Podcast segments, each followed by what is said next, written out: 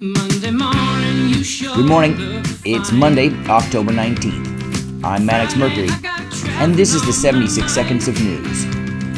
I'm sick of being robbed and enslaved by the state, period. I'm sick of it. And these are the guys who are actually doing it. You know? So if, if you know, if, if we're doing a recon or something and we come up on some of them, dude, you better not give them a chance. You either tell them to go right now or else they're gonna die, period.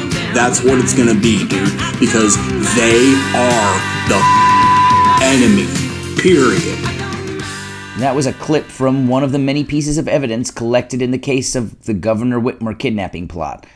Details of the alleged domestic terror plan, their access to weapons, and various training exercises they underwent have been revealed through these videos and messaging records.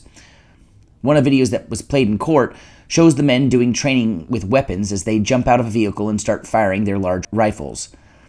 In correspondence, one of the suspects said, When the time comes, there will be no need to try and strike fear through presence. The fear will be manifested through bullets.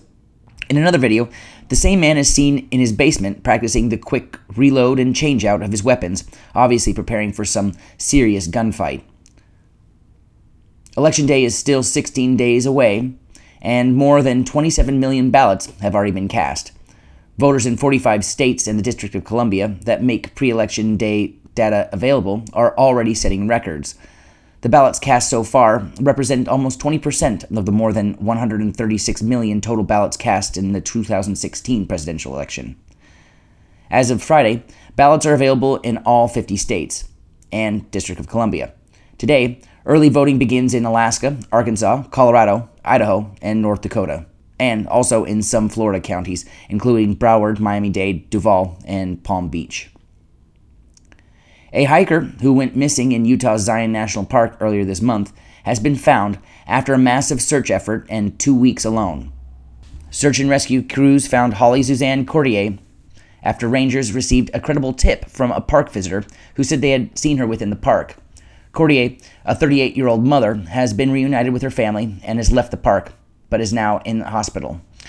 No additional details were provided on the manner in which she was found or how she managed to survive on her own for two weeks. Courtier was last seen October 6th around 1:30 p.m. The National Park Service said that she had been dropped off by a private shuttle at the Grotto parking area. She was scheduled to be picked up at 4:40 p.m. that day by the private shuttle, but she never showed up. Her daughter, Kylie Chambers, told Fox News her mother had been an avid hiker and loved being outdoors. The 19 year old San Diego college student drove to Utah to look for her mother. She had been there two weeks prior to her mother's disappearance to celebrate her birthday. Well, not much news for Monday. I suppose that's a good thing. Be sure to catch some of the Trump rallies recorded from this weekend. Donate, like, subscribe. I'm Maddox Mercury. See you tomorrow.